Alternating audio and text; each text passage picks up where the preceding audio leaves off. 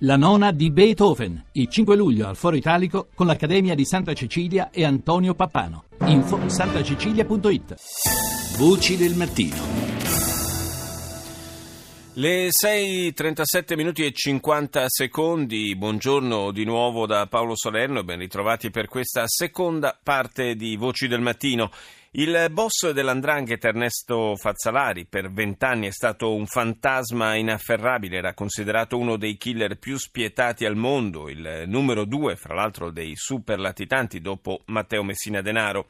Protetto da una cortina di omertà, ha continuato a gestire i suoi traffici criminali a Taurianova per molti anni, a guidare i suoi uomini, a incontrare anche la sua campagna. Come la maggior parte dei grandi latitanti, non aveva di fatto mai lasciato il proprio feudo. Con il suo arresto, che lo ricorderete è avvenuto nei giorni scorsi, come cambiano gli assetti dell'andrangheta sul territorio? Rita Pedizzi lo ha chiesto a Gaetano Paci, procuratore aggiunto di Reggio Calabria capiremo dal prosieguo delle indagini che eh, certamente non si fermano con l'arresto del latitante quali nuovi assetti e quali nuovi equilibri si consolideranno sul territorio. Intendo dire che l'arresto di Fazzalari certamente un equilibrio è rotto perché lui con la sua lunghissima latitanza aveva consolidato una posizione di leadership che lo poneva in una posizione egemonica su tutto il territorio della piana. Come lei sa, l'Andrangheta ha una sua strutturazione unitaria sì. eh, su tutta la regione e comunque sul versante reggino che comprende eh, la piana, la ionica e poi il Reggio Centro. Ecco, e quello che noi abbiamo potuto registrare è che certamente sul versante tirrenico il ruolo di Fazzalari era un ruolo importante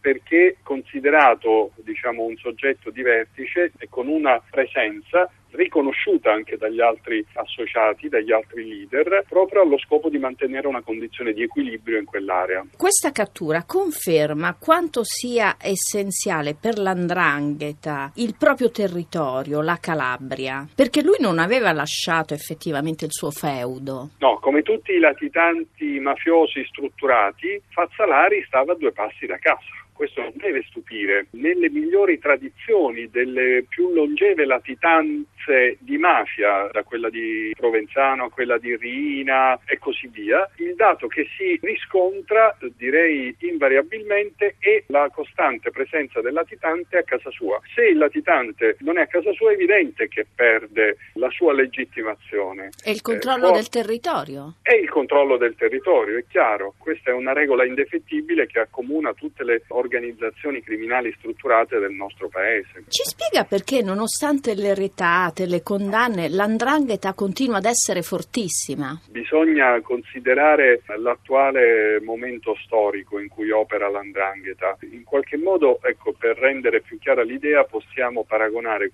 la condizione attuale a quella che negli anni 70 ed 80 visse Cosa Nostra quando divenne un partner mondiale nel traffico dell'eroina, assicurandosi così una disponibilità di liquidità straordinaria che le consentiva di essere presente in tutti i mercati. Poi questo traffico diciamo, si è via via affievolito. Oggi l'andrangheta, prima con il sequestro di persona, ma poi e soprattutto attualmente con il suo ruolo di partner mondiale nel traffico della cocaina, quindi con i collegamenti che ha saputo instaurare con l'America del Sud, con il Canada, con l'Australia e con alcuni dei paesi più importanti dell'Europa, è diciamo, diciamo, accreditato come un partner di primo piano e soprattutto dispone di una liquidità enorme. E dunque questa liquidità ha via via come dire, consentito all'organizzazione di radicarsi su una dimensione che non è più regionale e neppure nazionale, ma è ormai diventata internazionale. Ma solo... questo sicuramente sì. dire, rende molto più difficile il nostro lavoro, perché oltretutto noi dobbiamo scontare anche le difficoltà derivanti dalle diversità delle legislazioni, per esempio,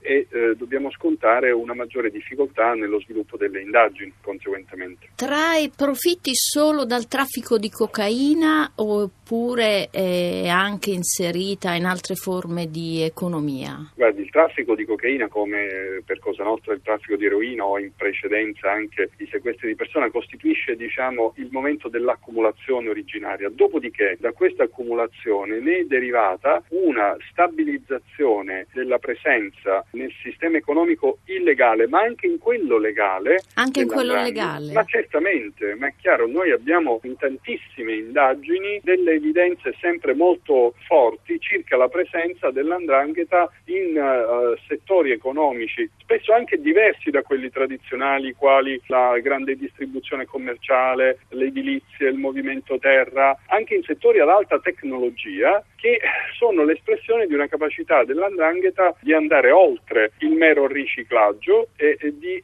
farsi vero e proprio attore economico. Ripeto, e tutto questo rende ancora più difficile diciamo, la penetrazione investigativa di questi segmenti.